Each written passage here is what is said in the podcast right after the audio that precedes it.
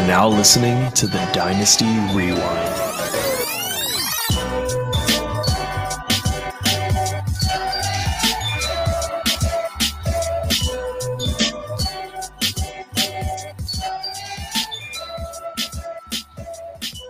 What is going on, everybody? I am your host, Michael Bauer. The best in the business is back in business. We've got a little bit of a different podcast look tonight, look and feel to it. We are joined by myself, the host, with or without the most, Michael Bauer, and we got Phil Porkman Simmons, and we have a ringer tonight. Chev couldn't make it. Nate is still on vacation. We have, sorry, I'm that's still set on loop. Forgive me. We have the DFS Thunder from Down Under. We've got Dan Rosier on the pod tonight. Dan, how are we doing? There you go, guys. Nothing screams NFL off season, peak NFL off season, like when I get the call up an hour before kickoff. That is that's peak. Dan, can you turn up? Yeah, why not? And Let's he go. did. Yeah, uh, one it. one question for our listeners. So you are of Australian origin. Are you one hell of a kicker or what? I think we're bred that way, mate. I think so. Like, what is up Yeah. with the Aussies and being good kickers? I don't know what the deal with that I, is. Honestly, it's a lot of like every other code of football or footy, as we call it back home. You look at like Aussie rules or AFL, these guys are hitting them off three, four steps, 70 yards on the fly. So that's that's kind of where it stems from. So it's not really that much of a shock, but you know, that O linemen seem to be the thing, right? With Mailata and now Farley. Like, where did he go to? Mhm. I don't know. I don't remember where Farley went. I know he went like the fifth round. Minnesota. He was at the University of Minnesota. I don't know if he stayed in Minnesota, but obviously, like now we got these big boys from back home. You know, it's it's they're starting to hit those O line, and as long as the NFL keeps branching out, you know, these guys are going to get found and picked up at some point. So, was it uh, Mailata's now what the third or fourth most highest paid left tackle? Is that right? Something like that. Yeah. Mm, For a guy that something never like that, played. That guy never played a game before, you know. So seven those guys, let me tell you something. Boy, boys like that are bred and built everywhere. There, there's there, there's a hundred of them on every block. We'll They say this though. Hats off to Jeff Stoutland for taking a guy who had never played football before and making him into one of the highest paid left tackles, left tackles, mind you, in the NFL. That Yeah. says something right there. I mean, Jeff Stoutland is a fantastic offensive line coach.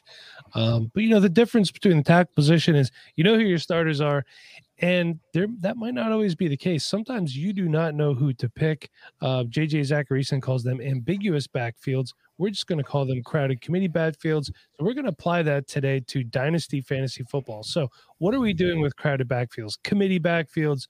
The NFL is going to running back by committee. Everybody wants a bell cow. Just doesn't really exist anymore. Let me give you some examples of crowded backfields just so you can kind of gauge what we're talking about here. You got San Francisco, New England, Miami, Houston, Seattle to an extent. Uh, you have Atlanta as well. Uh, these are just crowded backfields. Guys, we really don't know what to do. Let's look at San Francisco. Elijah Mitchell, Trey Sermon, Jeff Wilson Jr., Tyrion Davis Price, JaMycal Hasty, Jordan Mason is on the roster too. Jordan Mason is probably going to be fantasy relevant at some point in time because that's just what San Francisco does. New England, we got Damien Harris, Rhamondre Stevens, Pierre Strong, James White, Kevin Harris, and JJ Taylor. Miami, Chase Edmonds, Sony Michel, Raheem Mostert, Myles Gaskin, Salvon Ahmed, Quandre White, and Gerrid Doaks. Ugh. Houston is one that concerns me a lot. We got Marlon Mack, Rex Burkhead, Dameon Pierce, Royce Freeman still hanging out. I once traded a second round pick for Royce Freeman. Fun fact. Dare Ogunbowale and Darius Anderson. Seattle, we have Rashaad Penny, Kenneth Walker III, Chris Carson, DeeJay Dallas, Travis Homer, Darwin Thompson, once a former second round draft pick of me, and Josh Johnson. And we move to the Atlanta Falcons, closing it out. I just really want you guys to see what we're dealing with here. Cordarrelle Patterson, Damien Williams, Tyler Allgeier, Avery Williams, Qadree Ollison, and Caleb Huntley. So there's going to be points in your drafts, your startup drafts, where you're staring down the barrel of a committee backfield running back. And what do you do? It's it's a concern because you know, do you go here? Do you go wide receiver? Do you go tight end? So we just kind of broke it up a little bit, just some different topics on the subject. So let's just start off. Dan, we're going to start off with you because you are the guest of honor. So, Dan, what hmm. is the first thing you look at when dissecting a credit backfield? Is it opportunity, ability as a receiving back? Is it the scheme? What do you do? Yeah, so for me, when it comes to this sort of thing, the, the most important thing when I'm looking at backfields like this is definitely the setup of the league I'm in and the and the scoring settings. If you're in a first down point per a point per first down league, that's important to know. If it's point per uh, sort you know full PPR, then you're adding another half point down. You're obviously looking at those three down guys. The later it gets, like points per carry leagues are now a thing. So obviously that for me is a big deal and knowing who to go because if you if you're talking about those advantages and bonuses, then that's what I want to look at. Um, more importantly than that, though, I feel like scheme has to be the most important thing. We just touched on one of the backfields there before in terms of Miami. We look at what Mike McDaniels did, obviously out in San Fran. You know, he's going to run that zone. Guy like Chase Edmonds is, I thought he would have fallen a lot sooner in drafts, especially best ball startups. He's a guy that's floated back, but I don't see another guy in that team. Just for example, I, I, really don't think there's anyone there that could really take that away from him. Sony Michel maybe on short yard work, but mm-hmm. You're looking at scheme and you're looking at committees. I, I think you can get a guy like Chase Edmonds, eighth round, ninth round, tenth round, and I don't think there's anyone really on his roster that can really challenge him for at least terms of quality and how good he can be used in all facets of the game. So that's that's what I, I would probably lean towards scheme and how it matches up with the league settings I'm in. Okay. All right. And also, you know what? This applies to everything. Always know your league settings because you've seen in drafts, you know, people are drafting. Is this tight end premium? Oh, this is super flex. I didn't know. It's like, guys right. and girls, take a couple oh, minutes, yeah. look at your league settings, yeah. look at your roster settings because there's nothing more frustrating than to commissioners and everybody else in your league than someone be like, oh, I didn't know. It, it happened to me once this year. I'm going to be completely completely forward about it. There's a league that I don't participate in the chat and I've been better with participating in chats this off season because it's just like 24 hours a day, just ding, ding, ding, ding, ding. And I'm like, this is driving me insane. So I muted the chat. I didn't know that they were switching it to everybody sit down at two o'clock on Saturday and do your draft. I thought it was going to be just like a slow draft. Yeah, like an hour pick or something like that. And I timed out. Everyone's like, "How are you doing?" I'm like, "Well, please kick me out of the league then. Um, Pork, what about you? What are you looking at when you're dissecting a, cr- a crowded backfield here? Um, I think the biggest thing for me, I'm looking at these backfields, the especially the list that you made up, which is a really good list of crowded backfields, it's pretty much just talent per se. Can you tell me again um, how good that list is, please? I would like to hear it one more time. the, the, the the list is pretty good because it seems like um the way the NFL is moving, and the NFL is moving towards a majority of of crowded backfields because we we've seen what they've done to majority of the high talented receivers with no help behind them. They've been getting killed. Prime example is, is Todd Gurley. Uh, Todd Gurley was 25 years old, and nobody was touching him in drafts at all because his knees are shot. He can barely walk on a regular day. But I think for me, in in general is is just talent per se. So if, if we look at, for example, uh, I, will just go with Seattle at this point. Um, we all know Rashaad Penny; he's always been hurt, and Chris Carson's hurt a lot as well. I think in in that point, the talent will the talent will the cream will rise to the top with the Kenneth Walker in that in that aspect. So I'll try to you know wait a little bit longer, um, and probably get like a Kenneth Walker in that case. I know a lot of people are are really high on a Rashaad Penny this year because what he did at the end of the year, but the history shows that the man cannot stay healthy. Um, so in, in, that case, do you want to go with somebody that's going to be a risky or a safe pick in a Kenneth Walker? In that case, I want the talent in a Kenneth Walker than a Rashaad Penny at that point.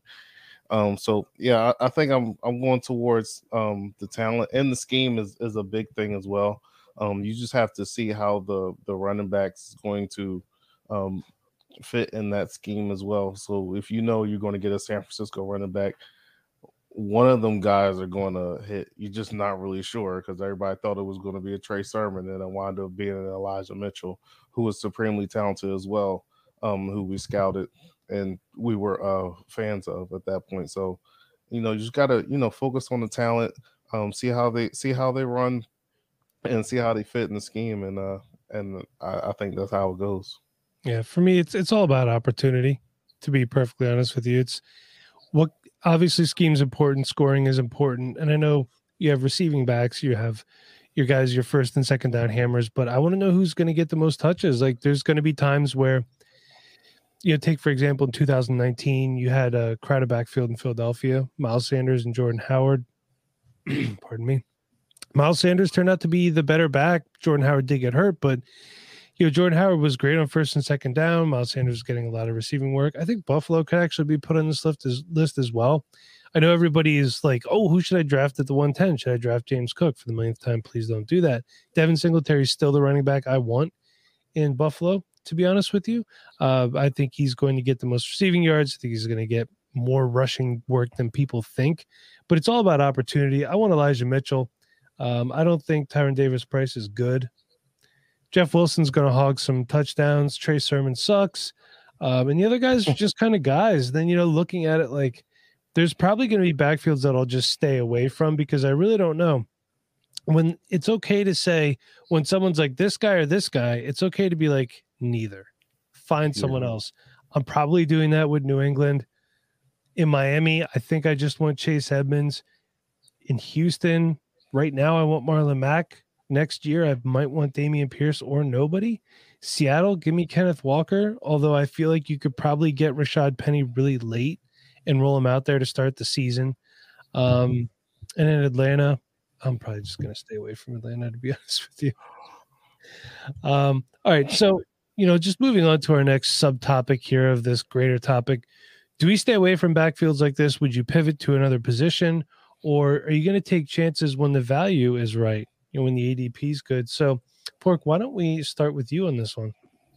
Yeah, so I usually uh, stay away from um, backfields like this because from week to week, you you really don't know what you're going to do uh, from week to week, dealing with those third down type of satellite backs, and I, am not really sure. So I think at this point, um, like I said before, the way the way the league is is moving forward, it's starting to become the wave of the wave of the league with with the RBBC. So you might have to you know take a few guys um, that can get you those PPR points, like Dan said. You just got to know your league if you're going to get points per first down or um, or you know the, P- the regular PPR uh, points per reception. Um, you might have to take some of them guys and put them on your bench on you know long on your long bench or uh, dynasty, um, just in case of injury and whatnot, so you can just plug and play. Um, I know last year I had uh, Gio Bernard on my bench for the longest, and then they dealt with an injury, and I had to actually start him. He actually won me a week uh, because he he was he scored a touchdown. I think it was Tampa Bay. Uh, he scored a touchdown, uh, receiving touchdown, and it, it, won me a week. So um, from week to week, I, I, don't want that, but it's good to have on your bench just in case of injury and, and such and such. Okay. Um, Dan, what about you? You staying away? You you buying in? I think I know best ball is a different, yeah, a different story. Where I feel like best ball with situations like this, it's probably a little bit more acceptable to take the RBBC backs. But what are you doing in a dynasty league? Yeah, again, I think I'm, I'm more indifferent on the situation because it, it has to be when the value becomes correct. Like I, I've mentioned it before. I think you look to two years ago. I've said it Austin Ekeler was in a committee with Melvin Gordon, and then a year later he's the RB three, and that's where he's going at now, right? You could look at it to a year ago where Zach Moss was the number one running back in Buffalo. Was he an RB one or something, right? That's what I remember. And, yeah, uh, he was the RB one overall. He was, yeah. he was the RB one overall, right? And uh, you know, that's where he began. And then obviously Singletary takes over, right? Now he's looking at a 10, 12, 13 touches a game. The value has to be right for that to happen because if you were someone that picked up a guy like Devin Singletary in the 12th, 13th round in what was a formidable committee. If you throw in Josh Allen, then you've probably got yourself a bargain on your hands with people not knowing what to do in a situation like that. So I, I think it all depends on where the value falls. Like you could argue that a guy like like Zeke Elliott's now in a one-two committee, right, with Tony Pollard, and it just depends on where the value falls. You could also say a year ago that a guy like Ronald Jones was the first running back taken in Tampa before Leonard Fournette, prior to about a month before the season started. So if you're doing all these startup drafts, Ronald Jones was going before a guy like Leonard Fournette.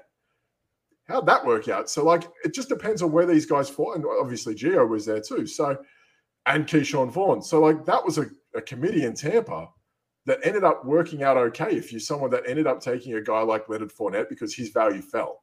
So I don't I don't necessarily stay away from it. Obviously, it depends on how your draft is panned out at the beginning. And then you can go from there and evaluate, okay, well, look, it's a 26 year old running back. He might be a shot. Maybe I'll get one or two years and I can flip and bring in something else later. So I'm indifferent. It just depends on the situation and circumstances and how they arrive at your doorstep. Okay. Yeah. I think that's a good way to look at it. You know, for me, admittedly, we always we're always looking for that bell cow back. And I think that's just something that's ingrained in our psyche when we're drafting or when we're assembling a team is we want that guy that we think is going to be a starter. You want to fill your starting lineup with as many starting players as you can, but it's not always possible. You know, the NFL is leaning more towards running back by committee. So I'm building my teams more wide receiver centric for that reason. And this is a situation where sometimes um, it was, it's like you're building a team and you do a punt year one or you do a pro- productive struggle right off the bat and you fill your roster out loaded with younger but unproven wide receivers. You take some running back by committee or committee backs, and then you draft running backs in the future, guys that you think are going to be studs. You know, maybe last year you would have swooped in and got a Najee, and this year you tank again and you got a Breece Hall, who had the world's longest holdout today. So, was that about a two-hour holdout, or did he sign before he even before they were? Those New York taxes, though, Mike, they're pretty bad. I would have been waiting a little bit as well. They're, they're not. That is my true. first. My first paycheck, I cried. You know, so yeah, yeah I, I hear that. Um, so you know, th- that's one of those things. But if the ADP is right, and I could fill a hole in my team, I need a running back, and I think he's good, and he's better than anybody else that I like in that area, be it at any other position. Completely fine taking it. You know, I've been talking about Devin Singletary for a long time he's a guy that I look at as well. So let's go to the next one. When's the best time to draft a player like this? Startup or rookie draft? I think the rookie draft is when we always feel like guys are in a committee because they're the new guy coming in, and we always like to say, your Breece Hall comes in. Well, Michael Carter is still going to get work. Dameon Pierce comes in. We still have Rex Burkhead and and uh, Marlon Mack. So maybe their value's a little bit lesser. But uh, Dan, when's the best time for you to draft these guys? Is the right answer. I told you I'm indifferent. The right answer for me is both. Like we, we mentioned the Atlanta backfield before in Tyler Allgeier. I actually love the landing spot for him and where he fell in rookie drafts and where he fell in the mm. NFL draft. And you're looking at a guy like what Cordarrelle Patterson or what he's 10 to 11 carries a game. Like that's meant to be a threat or old old chalk bones Damien Williams. Like that's not really going to be a threat to me in regards to what Allgeier can actually do. He's light on the touches because of what was he a linebacker before or something, right? And a guy like that can walk in into a team where Arthur Smith just wants to flog the ball on the ground because Marcus Mariota might not be a very good quarterback. So we're looking at like, okay, if he falls to the mid late second, like to me, even if it looks like a committee, I have no problem taking him there. Whereas others that might float in and around, it might be a bit more more touch and go. But with startup, you're going to get like premium value. If you did a startup and you took Melvin Gordon this year and he goes back to Denver and he still gets 45% of the touches and the receiving work, you're laughing. Like, what, for an extra year or two? And you're going to get like RB2 production out of him no matter what. So you're going to find value when those guys fall. Again, I'll, go back to it. A year ago with Leonard Fournette, he's he fell late in startups last year and he, what was the RB5 again? Like, so for me, I find that value is the best time to get these veterans who are in committees they're going to be in those startup drafts, and you can just take them when they just drop. It's it's you know James Conner a year ago when he goes to Arizona, no one wanted to touch him, and here he is punching out 17, 18 touchdowns in a season or whatever it was. So you know that's the value that you're going to find in these guys in their mid mid you know mid to late 20s that are going to get you that value and they're going to get you fantasy points while you stock up on those receivers and tight ends going forward dan i think you're making a good point here too you've made it twice now Austin Ekeler and James Conner, because they're in a committee, doesn't mean they're always going to be. Ah. So that's a great point. You know, Austin Ekeler finished the the season. I don't think it was last year, but the year before, running back three or four. James Conner looks like you know everybody's really bullish on him as well. Most people are, some aren't. Yeah. Um, so it's a good point that right there. These guys are in a committee not now, but not always. Um, let's see. Pork. I, I, I, I, do my best work under pressure without research. So we've, we've come in good today. No Perfect. worries. There we go. What about you? So um for me uh, for the RBs for stuff like that, um for rookie drafts in particular, um I would take them, you know, quite quite quite at value. Um, I'm not going to totally reach on unless I, I, you know, unless I really need one like a Rachaad White that I would like um in Tampa. Now that Ronald Jones isn't there, um, Leonard Fournette apparently came to camp at 260 pounds. So uh, Don't buy it. I, I, I'm not too sure how that's going to work out with the coaches, but I think Real- Rashad real White is getting a lot of touches. Yeah. Sleeper's been putting a lot of weight updates out there. Did you Yeah, see the one today? Elijah Moore now 190 pounds. Source Yeah, Elijah that Moore. was don't care. I love it. Yeah, but it's like you know, you know, you talking about Spiller for for instance, Isaiah Spiller with Ekeler. It's kind of like the reverse thing with the Ekeler and Melvin Gordon. If something happens with Ekeler, I want a Spiller too. Um, but when it comes to a startup, um, without rookies in it, um, I'm probably going to wait a little bit longer. Um, unless I have like a, if I draft Ezekiel Elliott, I would probably get like a Tony Pollard just bec- uh, just because just to get the super handcuff, in my opinion. Um, so I'll take that in, in that instance for the startups. But and, and other than that, I'm not trying to you know clog up my my roster too early with that. But if it becomes value later on, and I see guys like that dropping down, um, I'll definitely take um a, a committee back and just see what happens because you never know due to injury or we'll see something in training camp. You can use those training camp news, those sleeper things, and use that for trade bait for the next year if if if you're rebuilding on a team like that and you can get you know get some picks for for your rookie drafts So for me, you know, it really depends on your team makeup. How's the team going? What do you need? Obviously, every team looks different as you're assembling it, but I always found the cheapest you can get a running back typically is in the startup draft, or I'm sorry, in the rookie draft. Um, one case that is not the the case right now, though, is Miles Sanders. Everybody's really down on him. He was a late first round pick when he came out. Now nobody wants him. They really didn't add anybody in the offseason. They didn't re-sign Jordan Howard. Boston Scott's there, and he's fine. I like Boston Scott as a player, not necessarily as a Mhm. fantasy asset. They have Kenneth Gainwell. They just have some other signed Kennedy Brooks, who was one of the most boring running backs I've scouted in a long time. I did like him better than Tyrion Davis Price. I will say that.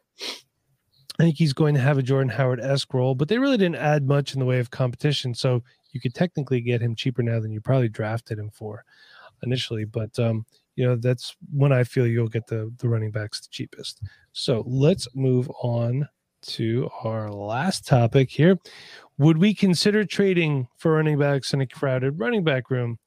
Do they make sense if you're either contending or rebuilding? Phil, let's start with you. um for me it's a no. Um i don't I don't if you're trying to you know buy a pick for if i'm trying to contend i don't want to give up my future picks for uh, a running back by committee back. That's not going to really give you the value that you're going to get for the for a younger um back in the future. Um in that case if i'm rebuilding and i'm trying to gain picks with it then i, I might do so um just to just to help my team out for the future but yeah i, I don't want to um pretty much waste value on on guys that's not going to have a a hundred percent of opportunity. Um i'm probably mostly just trading uh picks like that um for bell cow backs if they're still available but i, I don't want to uh, uh waste my value on trying to get uh running back by committee backs All right. Uh, Dan, how about yourself? Yes, I'm not. I'm not necessarily against it. You've just got to pick your spot. So for me, we look at like running backs. Obviously, with running backs don't matter, right? So like we're looking at running backs that don't get second contracts that get cut, and you're looking at guys that are getting there. You know, they might be RB two or three on their depth chart, and you can sit there and go, well, we can say Damien Harris in New England's probably not going to get a contract in New England, right? We know how they how they do things. Rhamondre Stevenson's probably going to take over at the end of the season, and he's probably going to get some work now, and you're going to get another two years out of him. So as long as you're not overexerting on what you're going to give away, I don't see a massive problem in it because running backs in the second round, third round of your rookie draft, they're as big of a gamble as it is anyway. So you're either going to overpay for a guy like hypothetically Stevenson in a year's time, or you could get him on the cheap now for like a third or whatever it may be. You could you could even go further. You could say like Chicago's a team that's cash strapped, right? David Montgomery's probably not going to get paid there. Khalil Herbert, I know he's a favorite of the show. Oh, Old Zachy boy, how you going? I know that a guy like Khalil Herbert is a guy that like could take over from David Montgomery at the end of the year. That's that's a potential. You can get him. He's going to be in a committee at some point, right? So there's guys like that that you can get if you target them correctly that could contribute in a year's time. So I don't necessarily have a problem going after running backs that are, in a committee. You just have to pick your spot with who and when. Okay. Yeah. And, you know, Dan's making the point again. They're in a committee now, but not always. So that's something good to think about too. Uh, you know, for me, I don't, I'll trade for these guys if I'm rebuilding and trying to plug some holes in my roster. Um, you know, there's some players that I'll trade for that would be good flexes, like a Devin Singletary, Tony Pollard. But again, if you're rebuilding and you just need to fill out your lineup and you can get some of these guys cheap, you know, sometimes teams don't want guys in a crowded backfield. So um, I have no problem doing it if there's a purpose to doing it. I'm not a guy that makes trades just to make trades ever. You know what I mean? Like I don't wake up and just go, I want to trade. and then I'll try to pull something out. I don't do that. There has to be some sort of reason and logic behind it. So yeah, that's the only way I'll trade for it. If I'm rebuilding and I got to plug some holes and I need a running back to do it. So, do we have any last closing thoughts on how to deal with running backs in a crowded backfield for your dynasty rosters? Huh? No, I, I, I think I think again. I'll, I'll just reiterate. I think a lot of it's just timing. That's it. Just if you're going to aim for one of these RB twos on a, on a depth chart, just time your run. That's it. Because it, it, six eight months time it's it's too late. It's over. Like so just time your run with that. But be patient. All right. There you go. Be patient with the running backs in credit backfield. So i uh, just want to reiterate we're going to be doing things a little different how we release things. We are releasing every wednesday friday and monday.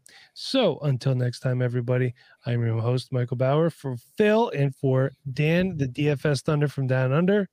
We'll see you next time everybody Thanks for listening to the Dynasty Rewind. Please make sure you subscribe, rate, and review. And as always, be kind. Please rewind.